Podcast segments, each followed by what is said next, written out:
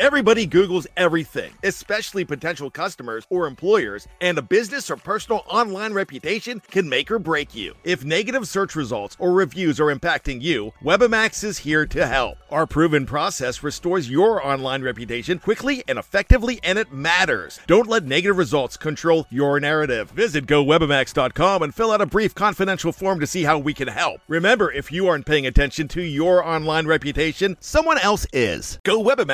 GoWebamax.com. Before history is written, it's played. Before it's frozen in time, it's fought one shift at a time. Before it's etched in silver, it's carved in ice. What happens next will last forever. The Stanley Cup Final on ABC and ESPN Plus begins Saturday. We took it all. We brought them to our land. An endless night, ember hot and icy cold. The rage of the earth. We made this curse. Carved it in the blood on our backs. We did not see. We could not, but she did. And in the end, What will I become? Senua's Saga. Hellblade 2. Play it now with Game Pass.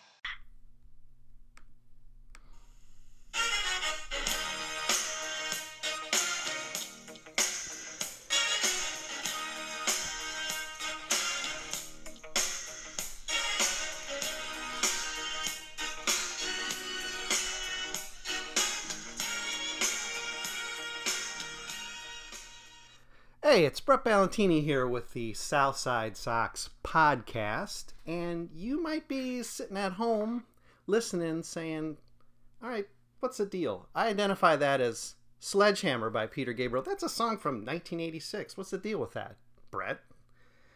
Well, there's a reason, and I'm going to tell you in just a second because 1986 is a theme for the podcast here today. And that's because uh, this is going to be a, a really first, something different that we've done so far since we've uh, revamped the podcast and started back up again. We're going to talk about somebody, we're going to talk to somebody s- somewhat outside of the White Sox universe, uh, not a writer, uh, not a White Sox writer, that is, not someone whose focus is the White Sox. And that's because today we are talking with Brad Balukjian, who has written a fantastic book called The Wax Pack. Uh, you're going to be seeing this podcast pop up at the same time you're going to see a review of the book.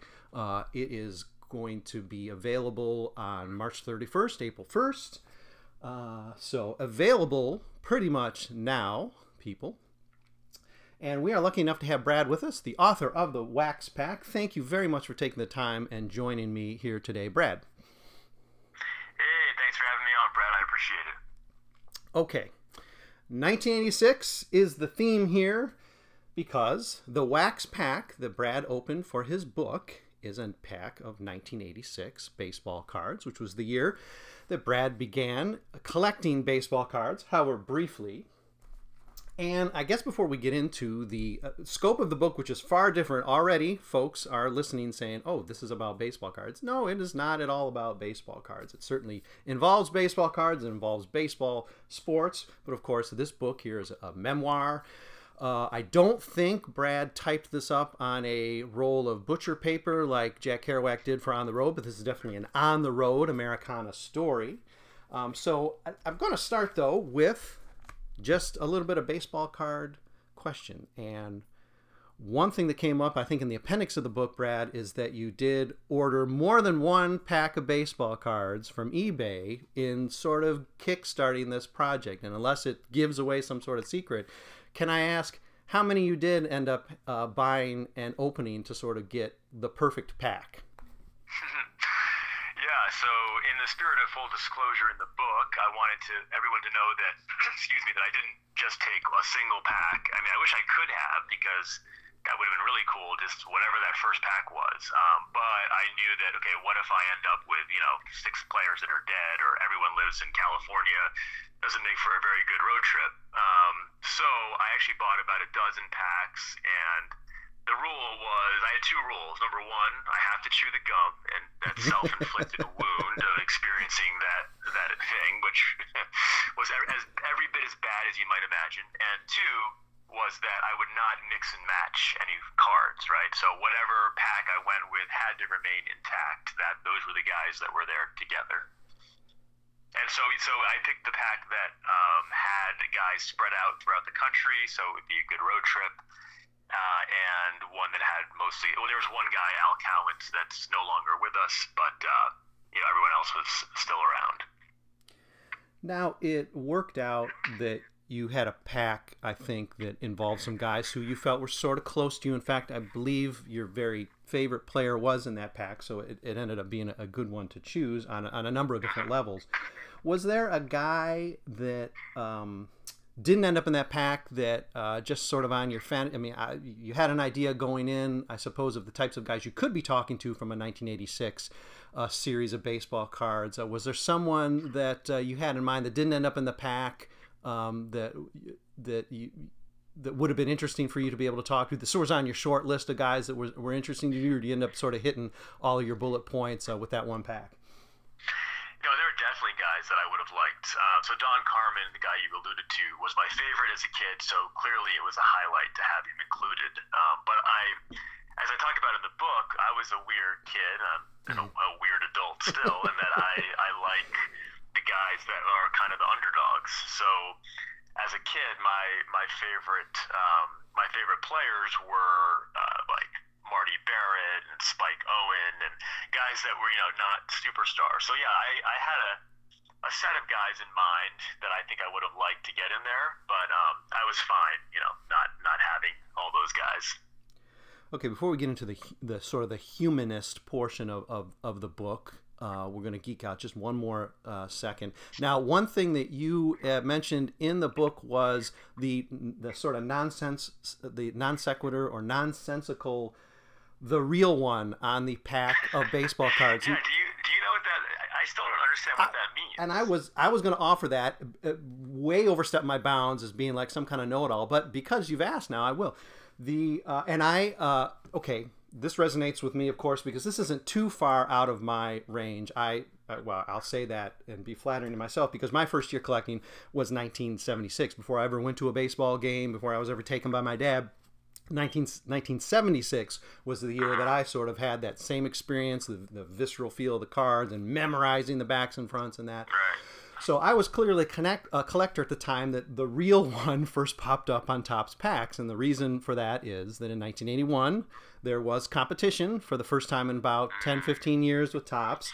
Uh, Fleer and Don Fleer and Donruss also put out their brand of sort of lame cards that year. All three of the so Topps's decision rather than say, "Hey, uh oh, we got competition. I'm going to make a really great baseball card this year." They didn't. The 1981 card is sort of lame, uh, but what they felt they needed to do was say, "Well, we're the real one. We're we're the original. We're the legit one because we got competition now. We're going to put that on." So basically. It reminds me, it reminds me when like they did the cartoon, the real Ghostbusters in the mid '80s. I don't know if you remember that. Yeah, it's like, yeah. okay, Yeah, yeah, yeah. So rather than actually buck up and put put out a good card, they got caught sort of with their pants down. So they figured, well, we'll just slap this on uh, the wrapper, and we'll just claim that we're the real one, like Coke versus some some imitation. Now it turns out in the early '80s they did actually have a pretty good. Um, uh, you know, still slightly before your time in, in collecting, and as a fan, they actually did 82 83 84 they put put out some real good issues of cards that that did sort of legitimize themselves as the real one but yeah simply slapping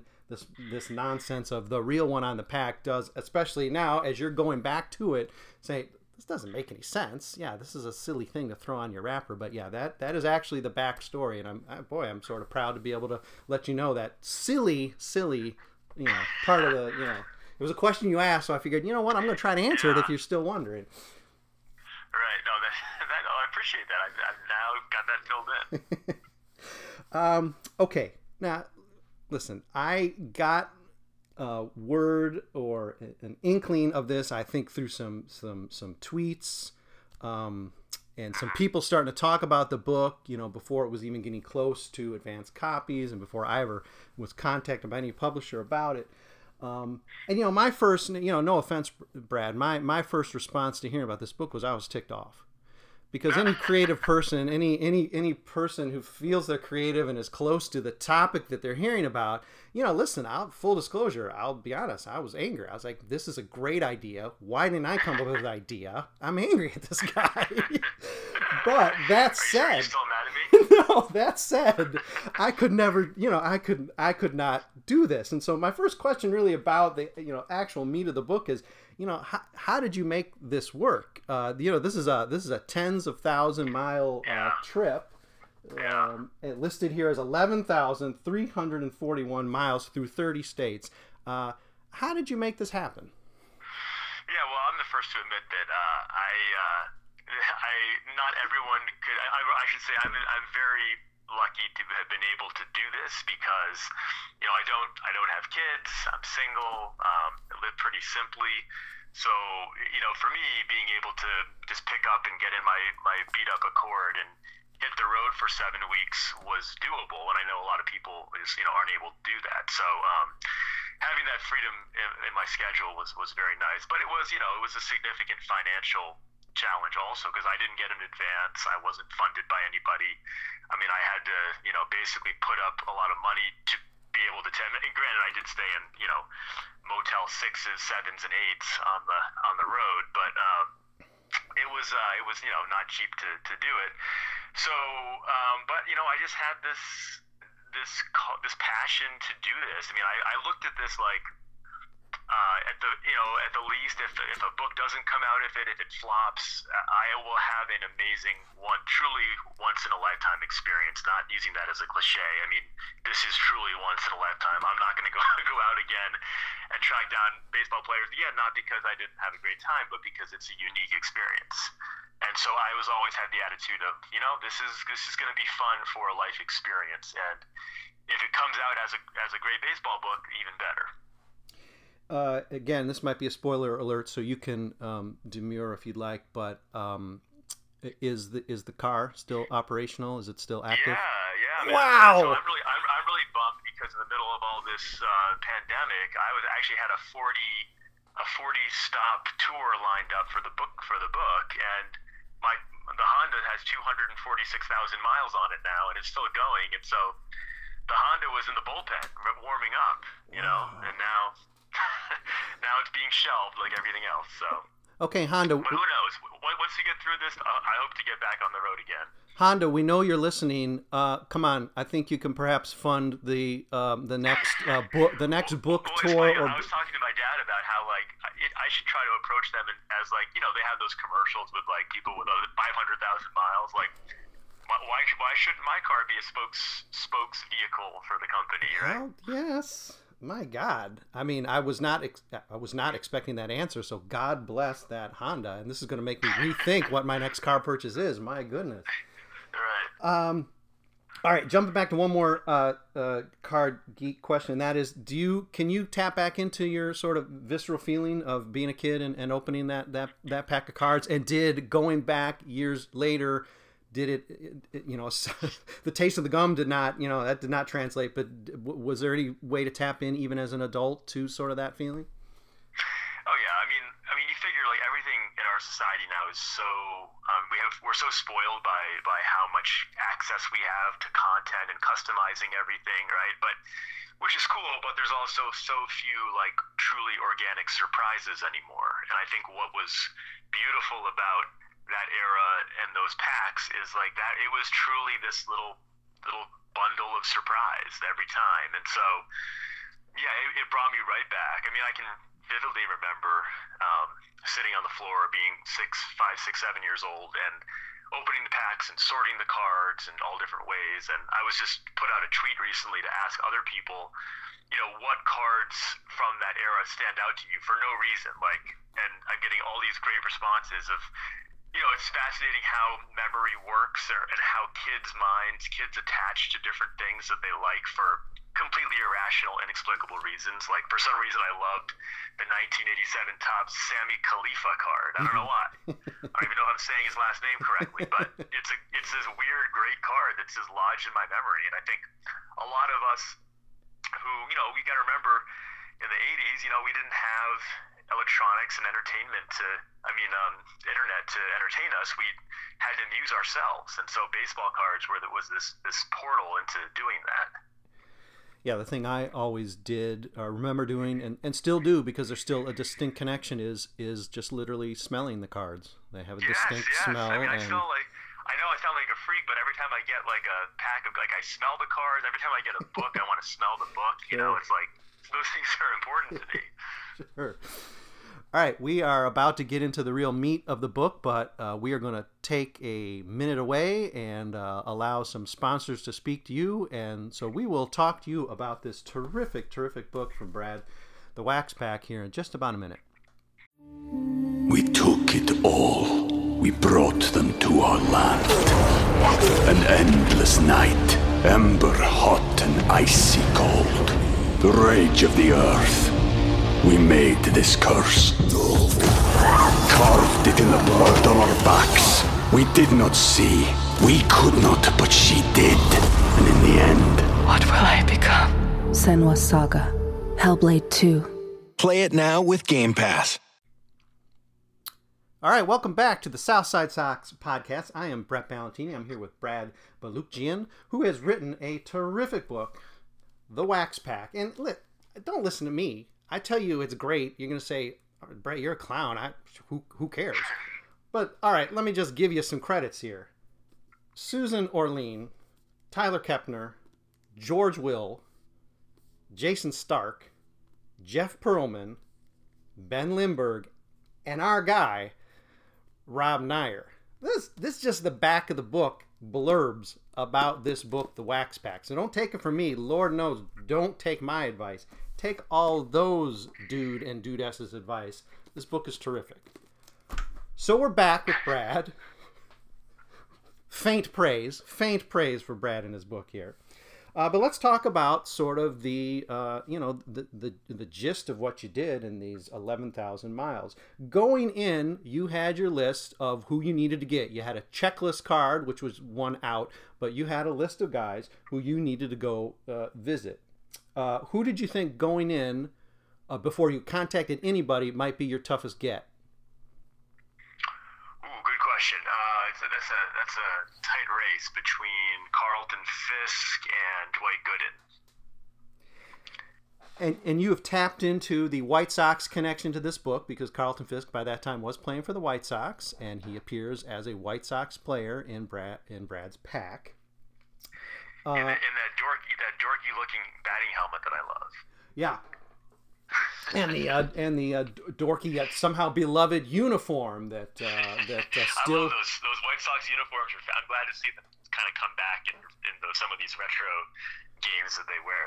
Yeah, it's their. It is their. Believe it or not, it is their every Sunday home game uniform. It is just Yeah, like a permanent thing, awesome. which uh, you know, bef- it is awesome, but it befuddles me because they are really like fully invested in a team that you know has a crazy uniform and and actually you know didn't not like they won a World Series or anything, but. Uh, yeah, so there's a connection there. Now, all right, let's talk then about some of your encounter. I guess we can put that in quotes with Carlton Fisk, not to give too much away, but you tried to chase him down in two different places. And I have to say, Brad, the Florida experience with you and Fisk is um, is a movie unto itself because you took a very interesting tact in in, in some um, I mean desperation might be too strong a word, but you're here in the middle, pretty much in the middle of your trek, and you're not getting a lot of uh, uh, positive, encouraging feedback from Carlton Fisk and Agent. Uh, so you resort to some somewhat desperate measures to get to Carlton, and and, and I think we're going to talk a little bit about this. But I just got to say, it the, the, the you set the scene, and it made me laugh because I just don't know what you were going to do if this actually worked. So if you don't mind, could you maybe set the scene a little bit for how you tried to um, run into Carlton Fisk in Florida? Yeah, I didn't know either what I was going to say to be honest. to be honest, um, yeah, I mean, actually, I'd love to get feedback from your your listeners and White Sox fans about Fisk because you know he is he is a White Sox guy, and uh, so in the after people listen to this or read the book, I'd love to. If there are ardent Fisk supporters out there, please come out and, and, and defend your guy. Um, but no, I mean, I knew Fisk. I did my I did my homework. I mean, there was a whole book written by Doug Wilson about Fisk called Pudge.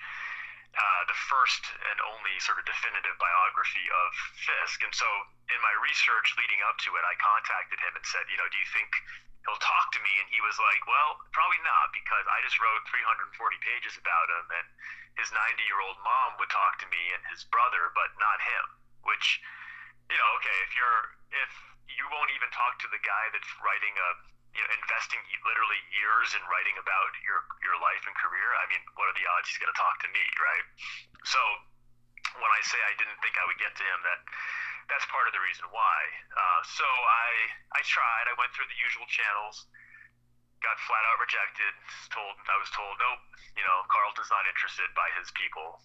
And so I said, all right, well, I'm going to have to kind of go rogue here and so I found out from a source that he likes to golf at this really swanky, posh private resort in uh, Sarasota, Florida called the Founders Club.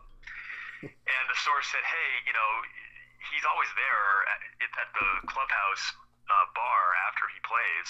Go try to see if you can if you can meet him there. And the way to get in is to pose as a millionaire interested in buying a house on the course. So I said, okay. So I basically no, no, chapter, no offense, Brad. I'm, I'm, I'm laughing right now. That's very presumptuous of me that you're not a millionaire. Uh, you no, know, in you know, in position to be buying your way onto a golf course. So you know, you know, pardon the laughter, but you know. Dude, I'm a, thou- a proud thousandaire. um, and so I was, uh, I was like, all right, well, I'm, you know, so I, I had this whole ruse uh, cooked up where I'm posing as this wealthy person trying to buy a house, and I I, it actually, well, I'll let people read the story, but I was amazed at how effective the whole thing was. But it was also hilarious because I'm a bad liar. I don't, you know, and I, I, I just kind of talk about how uncomfortable I was trying to do this crazy ambush scheme. And I'll just leave it at saying that um, I ended, I do end up in the book meeting Carlton, but not in the way that I planned on it originally. So people can. There's actually two chapters about about Fisk um, called "Chasing Carlton" and "Catching Carlton." yeah, and you know that, that's one of the. I mean, I think there's definitely different episodes or different scenes in the book where you can sort of use your imagination to figure out what was what was going to happen that didn't happen or what could have happened, and in a lot of cases, what what could have gone south. Because by and large, I don't think it's a spoiler to say you you did have a considerable amount of success in connecting with the with the guys in your card pack. Uh, but yeah, I, I, think Fisk definitely is a delightful highlight because you end up putting yourself in a position that you know is just delightful to imagine. And I mean, in, in your own discom- in your own admitted discomfort, uh, it, yeah. it is delightful to imagine. And I would have really liked to see the the the alternate um, universe, the alternate timeline where somehow it does actually succeed, and you are trying to find a way to actually, you know, just hey, whoops, hey, Carlton, hey, what's up? You know, that that that part I would have liked to see play out. Me too. yeah. And so, uh, yeah, it did turn out to not um, not be a complete success, and certainly not a success on the level with which you had with many of the other players in the pack with Carlton. And so, yeah, by all means, if people do have comments and feedback for Brad in terms of uh, what the secret would have been, of course, it's far too late. This is already this is already in hardcover, so I'm not really sure that we're necessarily going to have a um, uh, although who knows? Maybe we do end up having uh, appendices uh, attached to the uh, softcover version once this becomes a runaway bestseller, Brad. So you know that would be cool. So you know maybe there's a possibility. So get those comments out quick. So so Brad knows how to make the connection with Carlton. Knows that that knows his weak spot. Uh, although uh, actually you did figure out a, a, weak spot or two that you thought might actually parlay into success, and, and even that wasn't successful. So it's definitely fun stuff to read about Carlton because you did not go in, you did not approach him lightly. So. That's right.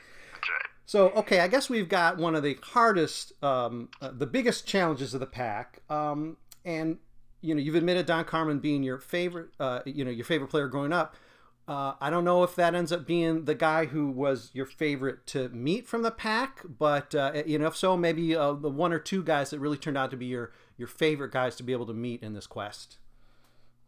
Yeah, I think. Um, well, I, the way that I I describe it is that if that Don Carman is is for me still the highlight, uh, and you know what was what was neat about this whole experience was kind of exploring the notion of, of heroes and heroism and how as a kid he was my hero um, and but it was it was in the, in the sense in the way that we all have heroes as a kid. We look up to these athletes and they're larger than life and they're these you know these superstars um, but it's very different when you get to know your hero as an adult uh, you know 30 years later and so I, w- I was nervous about what is it like? What is this guy going to be like as a just a, just a person?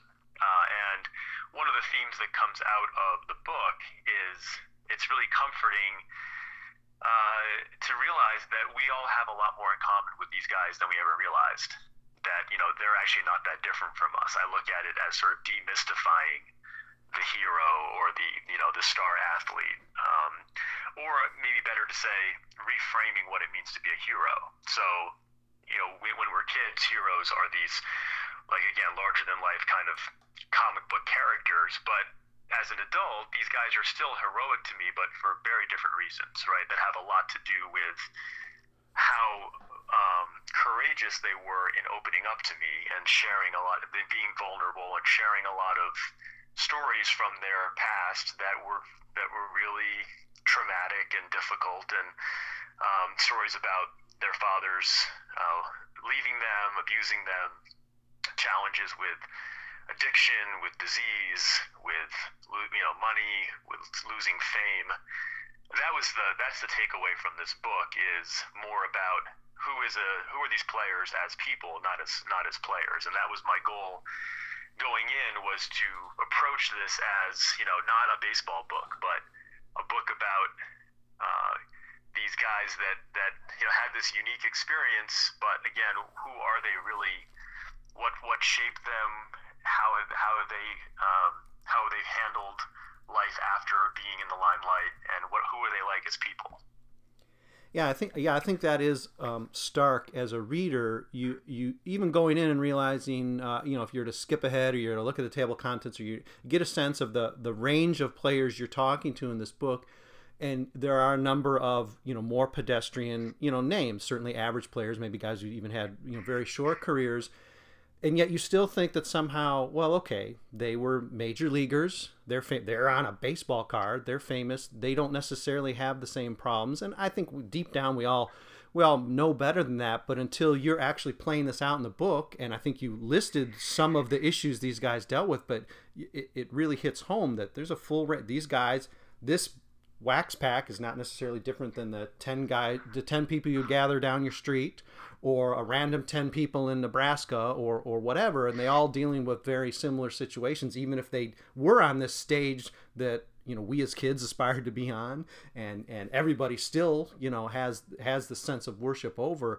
And the fact that you you know obviously got them to, to discuss some of these issues but you sort of lived through some of that with them it, yeah is a definite like you know it's it's a statement about uh, humanity that I think you know even somebody like me who considers himself a smart reader going in is still surprised by because it's like wow there's a depth and breadth of uh, situations these people have gone through and they were at the you know they were at the height of their professions.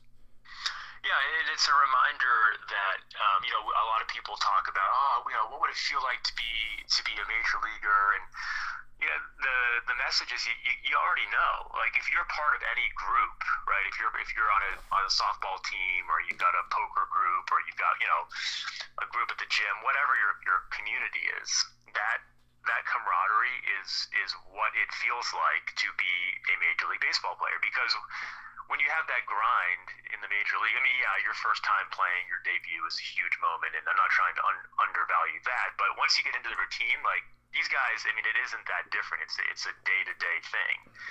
And so um, the cool thing about the book is a reminder that uh, you know what you you already kind of know what it feels like to be a major leaguer in the sense that um, like Rance Mulliniks, it was in the book. I asked him, or he told me, he just volunteered this. He said, if I could have a choice between going back in time and going four for four with like a couple of home runs, or just basically hanging out with Willie Upshaw and and uh, Jesse Barfield and Tony Fernandez and those guys, he'd take the ladder every time. You know, that's what he remembers is not what he did on the field, but the the feeling of connection and camaraderie that he had with those guys. It's also wild to realize that I think at least one of the players you spoke with um, questioned almost from the start the question that very hero worship, and um, and maybe even um, reading between the lines, maybe didn't get all of what he could have out of the experience of even being a major leaguer. And that's certainly something that we as non major leaguers expect to hear from somebody, not necessarily bitter, but just very honest about, hey, it, I, it didn't, it didn't move me then. And I'm, I'm still a little curious about it now. Yeah, no, it's, it's true. I mean, it's, um, it's, you know, playing at that level is, is not for everybody and it takes a certain, uh, mental approach and, and sort of personality type. I mean, I say in the book that baseball players are accidental Buddhists because without even realizing it, they're really good at, at not holding on to things, right? Because you have yeah. to let it go. I mean, you have to let, because you're going to fail so much in baseball. Um, you know, I think a lot of these guys, without knowing it, you know, they were really good at being in that locked into the present moment and letting go of what happened yesterday, not worrying about tomorrow which is you know I mean that's the essence of Buddhism is you're you're living there at the present and, and accepting whatever's in front of you. I'm already apparently serving as like um, a, a, mini book agent because I think I've already got you in paperback with appendices. So you know that that that's good. I mean, that things are looking up, Brad. Things are looking up. But um, uh, uh, you you telegraph this to a degree, uh, you know, at the end of the book in terms of uh, somewhat uh, something akin to an epilogue. But uh, you know, let's take it a step further because it's it's been at least a little time since uh, you had to send the uh, you know, the final galley off. Uh, you remain in touch with uh, with any of these guys? Yeah, actually, it's been really before this. You know, the, the pandemic has sort of thrown a wrench in things. Um, with my book tour, I actually had uh, uh, appearances scheduled with Gary Templeton, Rance Mulliniks, Don Carman, Jaime Cocanower, Billy Cowens. I mean, a lot of these guys were willing to come out and meet fans and help me out by appearing with me. Oh man, that is a drag. Uh, okay, so then before we discuss a little bit more about the book tour, of course, because we definitely were going to get to that.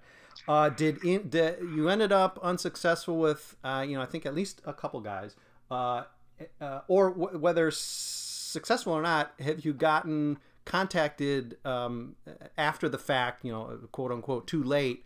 Uh, by people maybe more more willing um, to do either more or to do something in the first place for guys you sort of struck out with.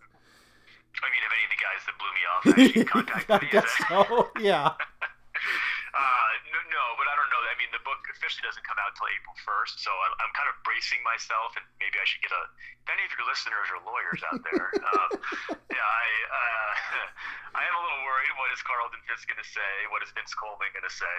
Um, you know, those are probably the only two that really um, may not be so pleased with me. But but my defense has always been you know, I, I told the truth, and, and whatever I put in there is what happened, and that's I tried to get everyone to participate. It's their choice not to, but I was committed to writing a chapter about each guy, regardless of whether they participated or not. And I think it's a better book for them having blown me off. So, so thank you, Vince and Carlton, because um, I think every story, every narrative needs narrative tension, and those guys by saying no and rejecting me actually make the book more interesting. Because if it was just 14 Don Carmans, I think you'd all be pretty bored.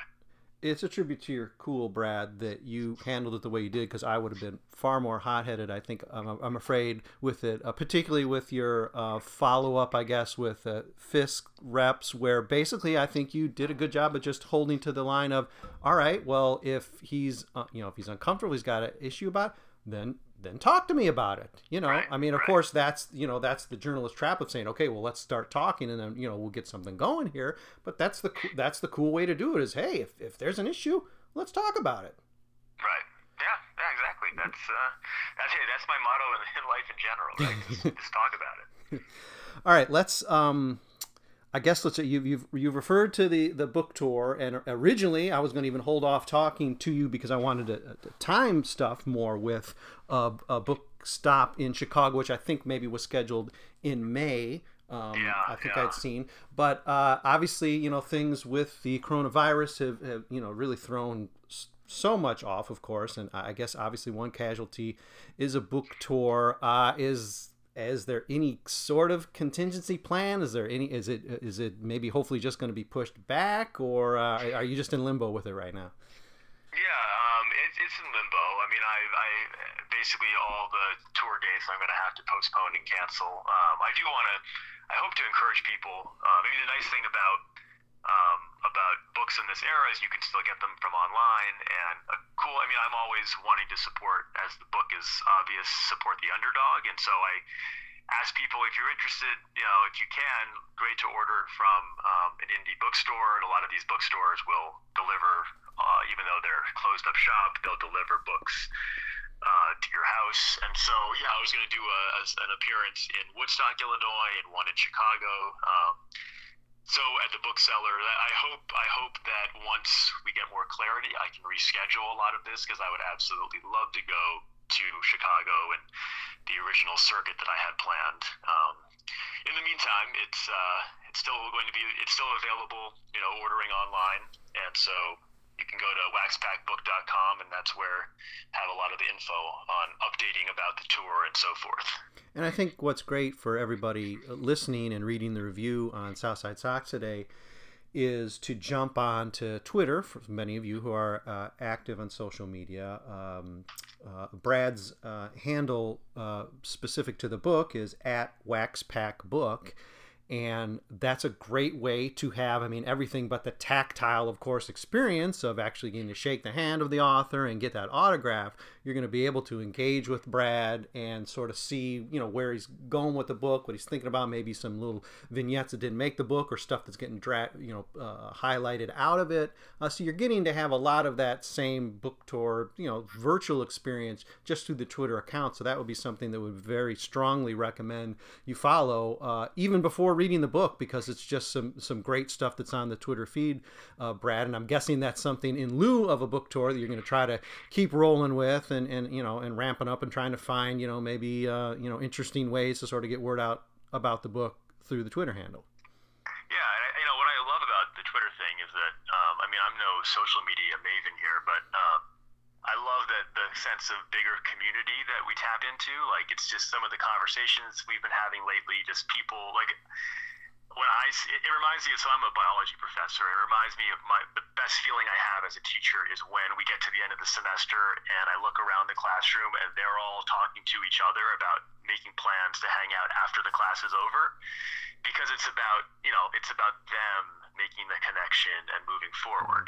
And I think that's what I love about things like Twitter is like I can I can light the match a little bit, and but then people start talking to each other and sharing stories and a shared experience, and then they're off to the races making plans with each other, and you know that's what it's all about to me, and that's what baseball is all about, right? Is is basically this backdrop for building community and building relationships and it's its nature as a slow plotting game is actually its greatest virtue or asset because it, it creates this forum and this space for people to build that community.